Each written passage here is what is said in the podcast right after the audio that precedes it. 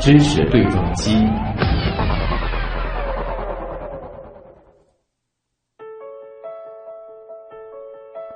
昨天的节目里面呢，我们和植物学博士、科普作者希望一起聊了夏天的驱蚊植物，以及我们睡的凉席、赏的荷花等等。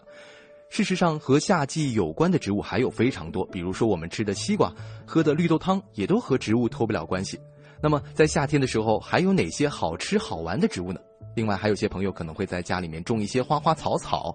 那到了夏天的时候，小花小草们要如何度夏呢？今天我们就继续来连线，希望说一说夏天里的那些植物。希望你好。哎，你好。和夏天有关的植物啊，昨天我们也说了一些好用的、好看的，另外还有一大类就是好吃的。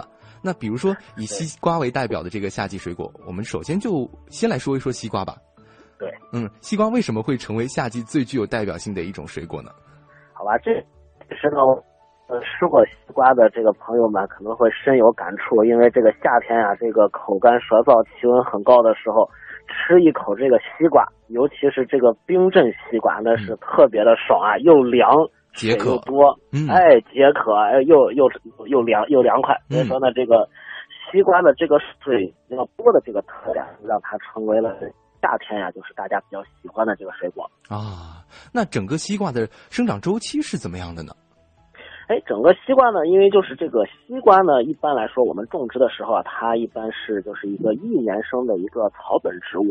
那么这样子的话，生长起来的话，那么我们在春天育秧，然后呢，经过夏天一个生长季，那么我会获得这个西瓜，然后它就开花结果，是个这个过程啊。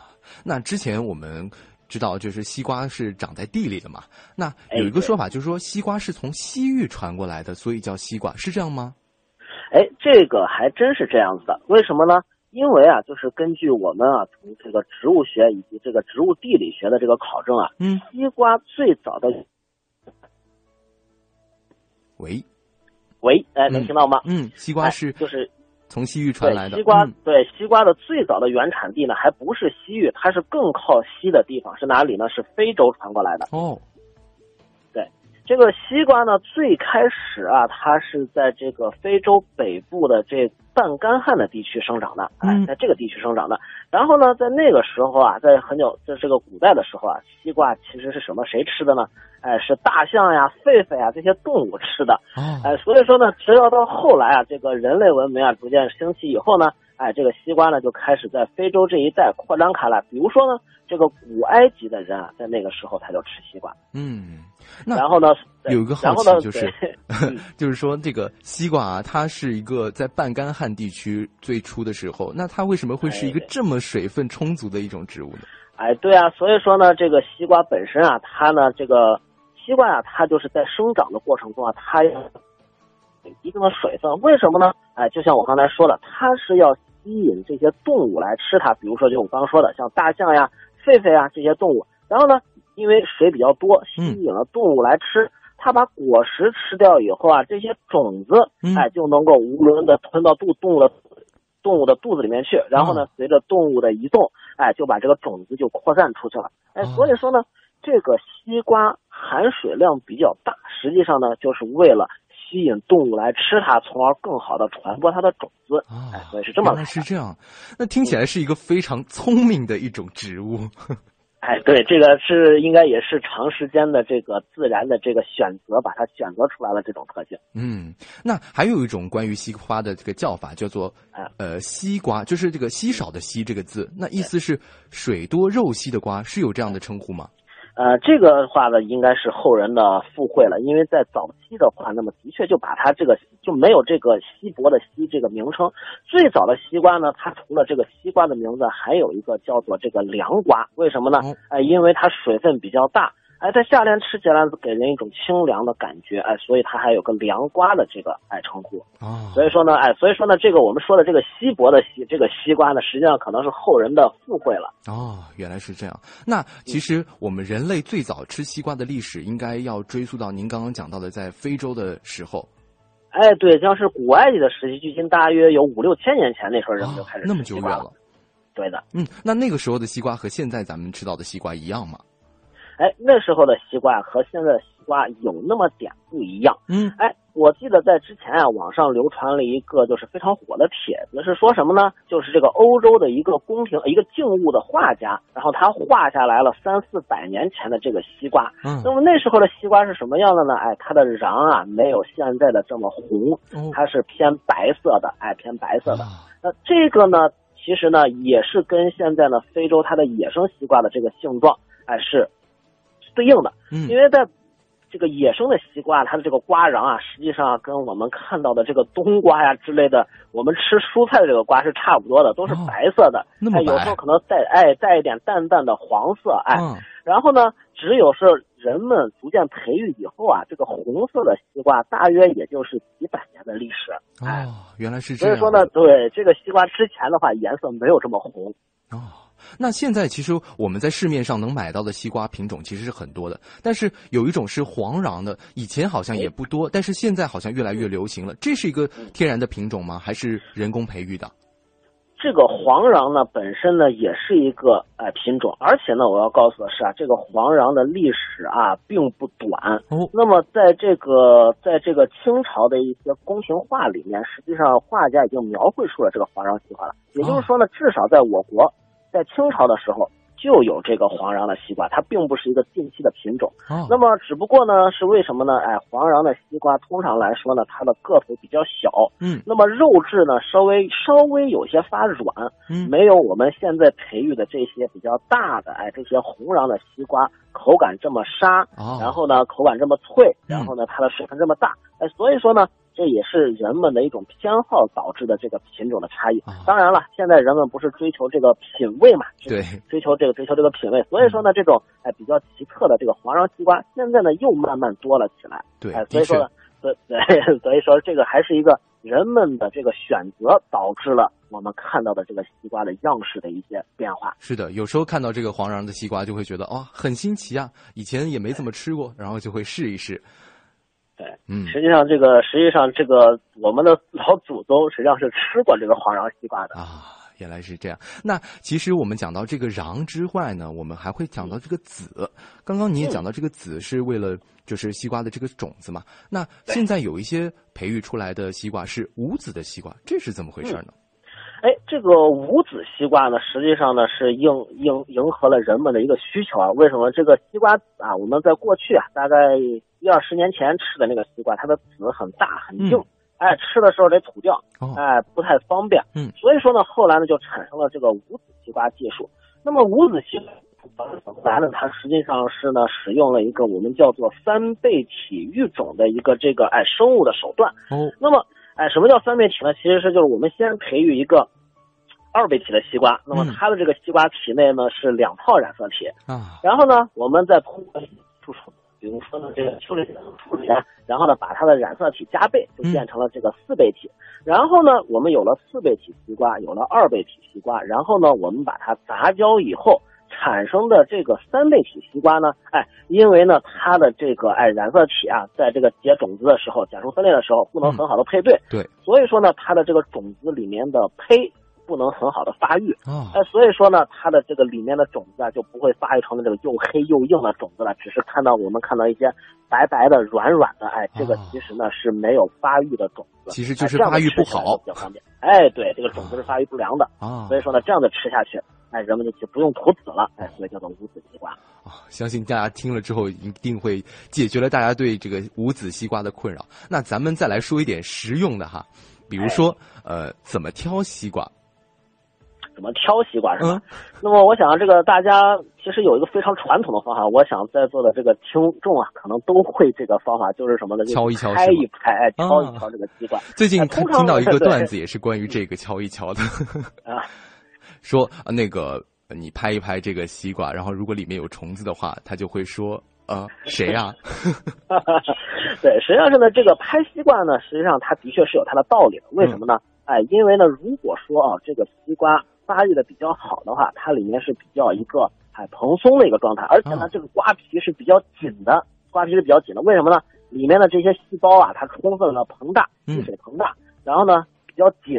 这样子呢，它的这个果皮啊，西瓜皮是有一定张力的。嗯，那这样子敲上去的话，这个西瓜的声音是偏脆的，哎，梆梆梆，哎，这个声音。哦，哎，那么对，如果说呢，这个西瓜半熟，哎，不太熟的话，那么听起来这个声音啊就不太一样，就是有点那种紧的那种声音。哎，这个呢，虽然说就是听起来啊，其实我们如果有些人去听的话是很好分，但是如果说让我用这个语言表达出来，总感觉欠那么点火候，所以说呢，大家还是多拍一拍，拍多了就能听出来了啊。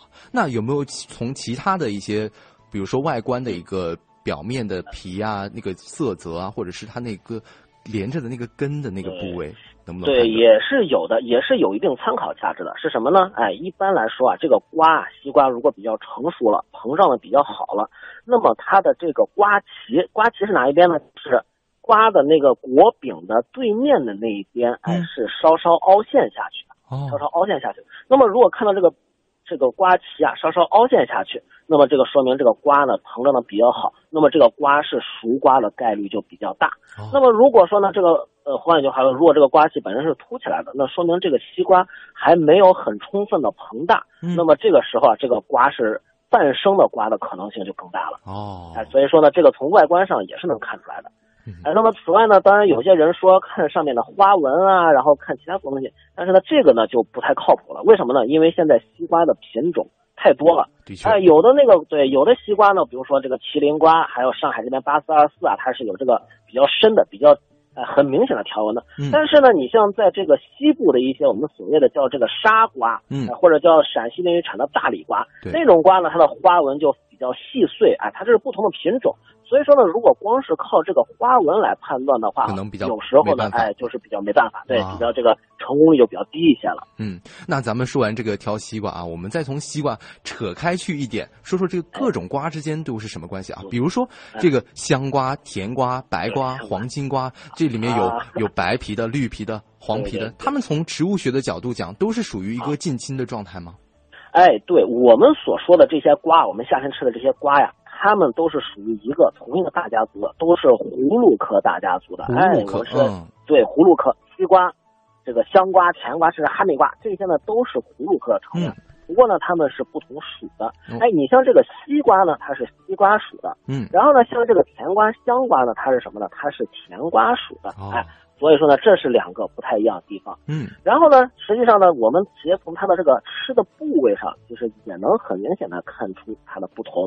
哎，如果说呢，我们比较一下，我比如说这个甜瓜吧，我们比较一下这个甜和这个西瓜啊。这个甜瓜我们吃的部分是哪一部分呢？实际上呢，是它的皮，是它的果皮。哎，对，甜瓜的果皮呢是非常的肥厚，哎，不论是甜瓜、香瓜还是这个哈密瓜，它的果皮是很厚的，哎，而且呢味道很甜。我们吃的是这个部分，是吃的果皮。那么相反，这个西瓜的皮啊，一般就非常的薄。哎，但是呢，相对于我们吃的西瓜的部分呀，这个香瓜里面的一缕一缕，哎，比较粘稠啊，有点像液体的中间的那个瓤啊，我们一般都不吃的嘛。对，哎，那个部分呢，实际上在西瓜里面是刚好是我们吃的那个部分。对，哎，所以说，哎，这个呢，在植物学上呀，叫做那个里面那个部分叫做胎座。为什么叫胎座呢？哎，就是种子着生的部分，就是种子在那儿。哎，对，种子在那儿。所以说呢，对于香瓜的话，哎，香瓜、甜瓜的话，我们通常是把里面带种子的部分都挖掉了，哎，因为口感很差啊。这是它的果皮。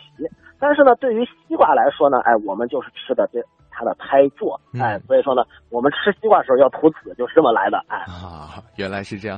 我们一直吃的这个，比如说甜瓜或者这个哈密瓜，他们都是吃的皮。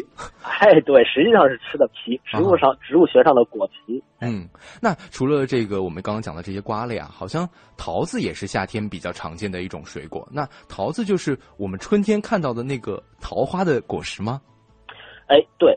因为这个桃花呢是怎么样？就是说我们在春天呀，我们一般看的那种单瓣的那个桃花呀，哎，它通常呢都是花果兼用的。哎，春天可以看它的花，那么到了夏季呢，它的这个果实就成熟了，这个是花果兼用的。那么当然了，还有一些重瓣的桃花，比如说这个碧桃，那么它呢是不结实的，所以说呢，它是一个纯粹的观花植物。所以说呢，这个我们平常在这个植物园里面、公园里面看到这个花比较好看的这个重瓣的碧桃，它是不结果实的，反而呢是那种最典型的那种5个瓣的桃花，那么它是可以结出果实的。哦，还要看它花瓣。哎，对，还要看它花瓣多少。为什么呢？因为这个重瓣呀是怎么回事呢？实际上是它的这个雄蕊变成了花瓣的样子。那么它的雄蕊变成了花瓣的样子以后呢，实际上呢，它本身的这个花就不能够不育了，就不育了。所以说呢，这个重瓣的花一般是不结果实的，一般单瓣的话它才会结果实。哦，那桃树都是在夏天的时候才结果实吗？哎，对，桃花呢其实是在春天开放，然后呢，在整个春季到夏季的这个过程中呢，它的这个果实呢就逐渐膨大，成熟。一般呢，到这个夏季的中旬，那么这种早熟品种的桃子就开始上市了。那么到呢这个夏天的后半旬，那么一些晚熟品种的这个桃子，也开始上市了。所以说呢，这个桃子吧，基本上就在这个中夏到这个木夏这个期间是一个上市的阶段啊。那我们夏天比较爱吃或者是常吃的这个水蜜桃是哪种桃树的果实啊？水蜜桃呢，它本身呢就是桃这个种中的一个品种。那么当然了，对于桃啊这个品种是非常多了。你像我们的这个水蜜桃，它这个品种，还有呢我们吃的那个扁扁的蟠桃，对，然后呢还有那个比较硬的油桃，那么它都是这个桃这个种，然后呢人们培育的果实性状不同的品种，是这么来的。原来是这样。那我们昨天其实也说到了啊，大多数植物其实都是春天开花，而夏天开花的植物和它们本身的这个生长特性是有关的。那么在结果实这件事情上，为什么这些植物会选择在夏天的时候结果呢？它呢这个果实啊，并就是说，如果在野生状态下，它在夏天呢是达到一个发育的一个就是中晚期，但是呢还并不是发育的末期。那么在野生的状况下呢，它的这个果实呢会进一步的发育，变得呢更加成熟熟化。就为什么那个时候是什么样子？比如说，就拿这个桃子来说，如果到了更成熟的阶段，希望发出喂，能听到吗？可以，就是说呢，这个果实在发育的后期呢，就会软化掉。那么这个时候呢，同时呢，会散发出大量的香气。那么这个时候呢，如果说作为水果来吃的话，就已经不适合了。为什么呢？太稀软了，口感就很差了。但是呢，这个时候呢，因为它的香气比较足，那么在野外的环境中呢，它就可以吸引这个动物来吃它的这个果实。那么这样子呢，吃到果实，那么同样的把它的种子也就传播出去了。所以说呢，对于比如说我们拿桃子做例子的话，桃子这种植物的话，如果在野外环境中呢，它是在夏季的末期，那么它是达到一个完全成熟的一个阶段，来吸引动物来吃它。那么动物吃它之后呢，把它的种子排出去呢，种子再经过秋季和冬季的休眠，那么在春季萌发成新的植株，是这个过程。那么我们人类呢，为什么在夏天来收这个桃子？因为在夏天的时候呢，它的这个水分刚好到比较足的时候，又不是呢软到非常软。那么这个时候呢，作为水果来吃是口感最好，口感最好的。其实很多植物都是为了让动物来吃它而长成那样，或者是生长成那样子的。对，是的，这个其实是呢，这个种子嘛，这个植物的果实嘛，本身就是为了植物的繁衍而生的。我们人类呢，只是利用了这一点而已。的确，对于植物最重要的事情还是繁衍。那刚刚讲完这个桃子，我们还有哪些夏天结果的一些植物可以给大家介绍一下吗？你像夏天的很多蔷薇类的植物啊，它都在这个夏季会有比较多的果实。比如说呢，我们吃的这个杏，也是在这个夏季。杏还有李，大致也是这个时候。所以说呢，这个你可以看到都是这个我们在春天的时候说过，这个蔷薇科植物它在春天大部分在春天开花。对。然后呢，现在到了夏季，它们就开始挂果了。所以是呢，主要是蔷薇类植物在夏天，这个水果它在夏天挂果的就比较多了。当然了，还有什么呢？我们最喜欢的葡萄，对不对？葡萄呢，它也是在这个夏季的时候，开始挂果。那么当然了，一直到秋季都有这个挂果。那么夏季的话，属于一种比较早果的这个品种了。那除了我们刚刚讲的这个水果啊，我们夏天的时候通常还会喝绿豆汤。那这个绿豆是一种什么样的植物呢？绿豆呢，实际上呢，它就是这个豆科，然后呢是这个绿豆属的这个植物。它呢现在这个我接的这个种子，我们实际上吃的绿豆是种子。那么当然了，跟绿豆同一个属的，其实我们吃的那种红小豆啊，红豆它跟绿豆实际上是一个属的，颜色不一样，但是它俩是一个属的。所以说呢，这个绿豆啊，它这个产量还是蛮大的。所以说呢，一般在夏天我们煮粥，煮这个绿豆汤来喝，还是这样。那你刚刚讲到了这个红小豆啊，那我们平时生活当中还会接触到，比如说黄豆、黑豆、青豆，那这些豆就跟刚刚我们讲到的瓜类一样，它们都是一家吗？对，它们呢也是同一个大家族，都是什么呢？都是豆科植物。只不过呢，它们也是不同的属的。比如说我们刚才说的这个绿豆和红小豆，它都是绿豆属的。那么我们吃的这个黄豆。然后呢，以及我们吃的这个黑豆、黄豆和黑豆，它呢实际上是一种，都是我们所谓的这个大豆，都是大豆。对，只不过呢，这个黑豆呢实际上是大豆的一个品种，它的种皮是黑色的。是这么来的。当然了，我们说的这个，我们一般说的青豆，青豆呢，我们通常指的是豌豆，那么它又是另外一个属了。所以说呢，这个但是呢，它们。从植物学来说，它们都是豆科植物，它们都是要结豆荚的。然后这个豆荚裂开之后呢，我们能看到里面的一粒一粒豆子。那为什么这些种皮就是它们呈现不同颜色，就是因为它们种皮的颜色不同吗？对，主要是种皮的颜色不同，它们胚的颜色呢，都就是这个种皮里面包裹的胚的这个颜色呢，基本上都是这个绿，都是这种白色的，我有个好奇啊，不知道在听节目的大家知不知道，就是这些豆子它是长在哪儿的？豆子长在哪里的？实际上呢，我们这个我们刚才说的这些豆植物啊，包括这个黄豆，包括呢这个绿豆，然后呢还有这个豌豆呢，它们都是草本类的植物。然后呢，黄豆和绿豆呢，它一般来说呢是这个。就是一般是半直立生长的，但是呢，对于豌豆来说呢，它是一缠绕型的一个植物，它是靠卷须来缠绕在一个架子上来生长的。那么当然，我们有时候黄豆的话，它也要搭架子，对不对？那么这个时候是为了让它立起来，让它的这个豆荚长得更好。那我们在做绿豆汤的时候，有时候啊，大家都会考虑说放一些莲子啊。那我们昨天说到这个荷花和莲花的区别的时候，也提到了，那莲子其实是荷花的种子。那关于莲子和莲藕，能不能再给我们介绍一些？莲子和莲藕啊，当时我们中国中华民族的这个劳动人员，实际上是对这个荷花的挖掘利用还是蛮深的，非常深。对，我们不但吃它的这个种子啊，吃它的种子就是这个莲子，而且呢还挖它这个地下的这个地下茎来吃啊。然后呢，它就是莲藕。很多时候呢，我们都说这个莲藕啊，都说这个藕是荷花的根，实际上呢，这个是不对的。莲藕呢，并不是荷花的根，而是呢这个荷花埋在地下，埋在这个水底泥里面的茎，它的茎呢是横走的，所以说呢它是一个横走茎。然后呢，这个莲藕啊，它上面长出来的，长那一节一节中间呢会长出来荷叶，所以说呢，如果我们把这个荷叶朝下追溯啊，那个荷叶非常长的，我们一般都说是茎的那个部分，实际上是它的叶柄。它真正的茎就是那个一节一节的藕。所以就这样就可以找到那个莲藕的位置。对，我们一般就是顺着这个荷叶，一般是顺着这个荷叶，它的这个叶柄挖下去，那么底下呢就是有藕的。而且呢，这个藕啊，我们一般都说啊，这个藕里面有洞，对不对啊？实际上呢，如果我们把这个荷叶的这个叶柄掰开以后啊，它这个叶柄里面也有一个一个的洞，而且呢，很有意思的是啊，你数一数这个莲藕里面的洞，它和这个荷叶叶柄里面这个洞的数量是一致的。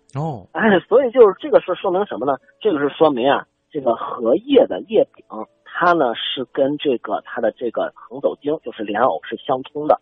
那么这些孔呢本身也是相通的，所以说呢。这是什么用处呢？实际上呢，莲藕长这么多孔啊，就是为了通气用的。它的这些孔呢，会跟这个叶柄里面的这些孔相通，然后呢，通到这个荷叶的中部。这样子呢，它埋在这个泥里头的这个根啊，泥里头的这个地下茎啊，就不会缺氧了。这样子呢，其实就是一个呼吸的作用。对，一个呼吸的作用。好的，聊了这么多呢，我们再来看一下我们阿基米德上面的听众有没有哪些好奇或者是一些问题要提。来，孙燕姿。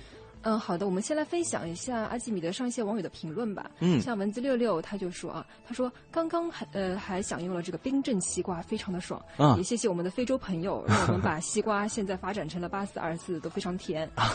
然后戴维斯塔姆呢，他补充说，挑西瓜的时候呢，可能要挑那种花纹清晰的。花纹清晰哦，刚刚希望你讲到了，可能跟品种有关，所以这个花纹还不能完全直观的去判断西瓜到底好坏，还是要听它的声音，或者是看它的这个西瓜的这个瓜皮。对对对，嗯，然后像戴维斯塔姆呢，他还补充说，夏天除了吃西瓜之外，还可以吃柠檬啊、葡萄啊，还有菠萝。嗯，欢乐喜洋洋也说了，现在是吃桃子的好时光。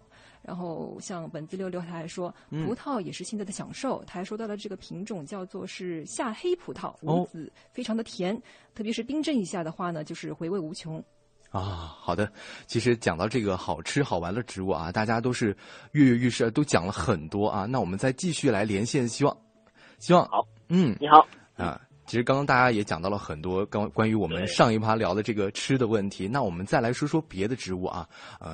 我觉得夏天第一个想到的是行道树，就是你夏天走在路上的时候，最希望的就是两边这个绿树成荫啊，你就会觉得特别的凉爽。那我们现在在上海的这个行道树有哪些是树荫比较大的呢？上海地区呢，实际上呢，就是最常见的，也就是应用最多的这个行道树呢，大致是两类，就是最多的是两种，一种呢就是这个法国梧桐，嗯，啊，这个大家应该是非常熟悉了，而且呢很有特点，这个树皮是一块一块的，啊，嗯。然后呢，还有一个是什么呢？还有一个呢，就是我们非常熟悉的香樟树。哎，这两种树呢，应该是上海最为主要的行道树品种。我们一般在市区里面看到的，那么大致都是这两种。嗯，哎，这两种是最常见的。那我们全国范围内现在有的这个行道树，基本上也是差不多吗？还是有明显的差异？那倒不是，那这个就不是了。那么对于这个法国梧桐来说啊，那么它在这个华东地区，哎，一直到华北的南部，哎，都是比较常见的。嗯，对。但是呢，对于香樟来说就不是了。香樟呢是在华东，哎，华东到华南以北这个地区比较多。但是呢，到了华北地区，哎，因为香樟呢它不是那么耐寒，哎。所以说呢，到了你像到北京你是看不到香樟的，嗯，那么到北京的话，那还会换成了什么行道树呢？就换成了杨树，哎，因为杨树呢它是一个比较耐寒的树种，嗯，哎，所以说呢这个北，然后呢如果我们继续朝南走的话呢，哎，这个反而这个法国梧桐就少起来了，就换成了什么呢？换成了榕树，哎，如果我们到福建，哎，到福建甚至广东地区的话，哎，这个路两边各种榕树变成了一个主要树种了，哎，所以说呢，这个其实呢还是有一个，哎，我幅员辽阔了，从南到北，它的这个行道树的这个种类还是有很大的差异的。对，行道树的种类有很多差异，那其实它们是不是也有一些共同的一些特性呢？作为行道树来说。诶，那当然是有一定特性了。那么首先呢，它的这个生长啊要比较健壮，嗯，生长比较健壮，而且呢，它都要是一个乔木，哎，它要有一个比较明显的主干，哦，然后呢，经过我们修剪以后呢，然后它在上面，然后呢产生比较多的侧枝，嗯，这样子的话就能够哎形成哎把我们道路上方的空间能够盖起来，起到一个遮阳的一个作用，哎，遮阴的一个作用。对，那所以说呢，哎，此外呢还有一个要易于养护，哎，这个是一个也是一个比较重要的一个特点，比较方便养护吗？哎，对，是的。啊，那比较适合夏季的行道树有哪些？哎，像我们这个上海地区啊，适合夏季行道树，刚才就说了，这个香樟树和法国梧桐都是比较好的，为什么呢？哦，一个是生长比较茂盛，对吧？生长比较茂盛，然后呢，这个叶片呢比较大一些，那么这样子，而且呢，这个树叶的这个层数比较多，嗯，能够很好的达到一个哎构成一个阴凉的一个作用。哦，所以说呢，这个也是为什么上海地区会选这些作为行道树的原因啊。那我们通常在夏天的时候，是不是有一些植物会进入一个休眠期，或者说大多的都会进入休眠期，对吗？这个不是这样子。主要的对于这个夏天来说呢，实际上是我们地区啊是属于这个温带至亚热带这个地区。那么在我们这个地区呢，实际上在夏季的时候，实际上是这个植物啊生长最旺盛的时期，并不会进入休眠。那么进入休眠呢是哪些植物呢？哎，如果是在热带地区的话，热带地区会对热带地区的一些热带树种，嗯，哎，它会进入一个休眠，是因为温度太高吗？对，一个是温度高，还有一个呢是水分的限制。因为呢，在热带地区的话，像我们这个温带和亚热带地区，在热带地区它是分为旱季和雨季两季的。一般呢到了这个夏季的时候，那么它是进入旱季的。那么这个时候呢，植物它会自己进入休眠。那么此外呢，我们身边还有哪些植物在夏天会休眠呢？很多多肉植物，自己家里喜欢种的这个多肉植物，它在夏天会进入休眠。所以说呢，我们养护多肉的时候有一条就是有一些多肉在夏天的时候不要手贱去浇水。为什么呢？因为这个时候它是休眠状态，它不吸收。你如果看，对，你看它好像烟不拉几的样子，你手贱去浇了水了，这下完了，它不能很好的吸收水分。然后呢，因为它代谢又低，这个根泡在水里面就很容易烂掉。有些人呢经常说，我为什么夏天这个多肉植物经常会死啊？就是因为它处在休眠的时候，你又一泡水浇下去了，它就烂掉了。所以说呢，对于很多多肉植物，尤其是这个生石花类这些酸性类的植物，夏天呢不要太去手贱去浇水，就是这个原因啊。那我们刚刚讲到这个休眠的这些植物，那有没有我们比如说在上海这些行道树，它可能是一个茂盛的状态，有没有植物是在夏天疯长的呢？在夏天疯长的倒没有，因为这是从一个极端走到另外极端了。夏天呢是什么呢？它夏天温度比较高，然后呢，在上海这边呢，夏天由于是一个就是这个台风经常来，水分的供给也比较足这个状态。那么实际上这个时候呢，都是树木在旺盛生长的时期。那么至于你说这个疯长的话，那么这个更多的是一些人们的一些主观的看法感觉啊，这个并不是存在这种疯长的这种植物。好的，那现在很多朋友都喜欢在家里面养一些花花草草了，但是一到夏天的时候，好像你也刚刚提到了这个多肉植物其实就是不太需要你去浇水的，但是有些植物就好像在夏季的时候不太容易养护，那有人就说植物也会热死，有这个道理吗？那这个肯定了，这个植物的话，它一个是如果是气温高，或者是这个阳光直射，那么都会造成植物生长的这个障碍。特别是什么呢？特别是一些叶片比较大型的观叶植物，比如说这个我们一般家里面爱种的这个龟背竹啊，这个海芋啊，这个比如说还有绿萝呀，这些观叶植物的话，那么到了夏季的话，你就不要让这个阳光去直射它。为什么呢？它们的叶片呢不耐晒，如果阳光太强的话，会灼伤这个叶片，还是要在比较阴凉的地方。所以还是把它挪到这个靠近屋子里面的时候，用散射光来为它补光，千万不要阳光直射，因为阳光直射非常容易造成这个叶片的灼伤。那么除了什么呢？除了一些水生植物，比如说呢，如果你在家里养了这个晚莲的话，这个莲花你是可以放在这个太阳下去晒的，它是比较耐强光照的。其实很多植物也是非常娇嫩的，要细心的去爱护。那相对于夏天来说，比如说在别的季节，夏天是植物最难养的季节吗？在上海地区来说的话，夏天和冬天是两个植物比较难过的一个季节。这特别是对于就是上海地区来说，为什么呢？因为在夏天的时候气温高，一个呢湿度大，然后呢比较闷，对吧？这个呢对于特别是对于多肉植物是不太适宜的。那此外呢，到这个冬天的话，那么有一些比较怕冷的植物，比如说呢，我们室外种的这个棕榈类植物，还有大型的这个天南星类植物。那么这些植物呢，又不耐冷。但是呢，上海这个地区它这个冬天温度又能到0下，所以说呢，有一些植物的这个越冬要尤为注意。所以说呢，就是说我们如果在上海这个地区种植物的话，春秋两季还好，那么到了夏季，到了夏季和冬季，那么我们一定要好好了解一下这个植物的特点，然后呢，采取适当的这个方式来帮助自己的这个植物安全的这个越冬度夏。那夏天种植，这里有没有给大家一些建议？有一些需要注意的地方呢？那首先呢，就是说在夏季浇水的时候，刚才说了，除了这个就是多肉植物不要手贱去乱浇水以外呢，对于一般的植物呢，我们一定要避开正午的时候，气温正高的时候去浇水。什么时候浇呢？要在早上或者是这个傍晚，当这个土壤的温度降下去的时候，再去给植物浇水。这个浇水是很重要的一点。那么另一方面呢，就是说刚才说了，不要说一些叶片比较大的这种观叶植物，不要让它接受太强的阳光直射。嗯。那么还有一个呢，就是说呢，我们这个植物啊要加强一些通风，不要让它闷在那里，闷在那里的话，很容易造成这个霉菌感染，对霉菌感染造成这个植物的生病或者死亡。哦，所以要注意浇水，也不要在一些特别阴暗的地方。那有没有给大家推荐几种比较适合在夏天在家里面种的一些植物，或者说我们比较容易去养活的？实际上呢，对于夏天来说的话，夏天实际上我们并不建议的话，就是去买新的植物来种。为什么呢？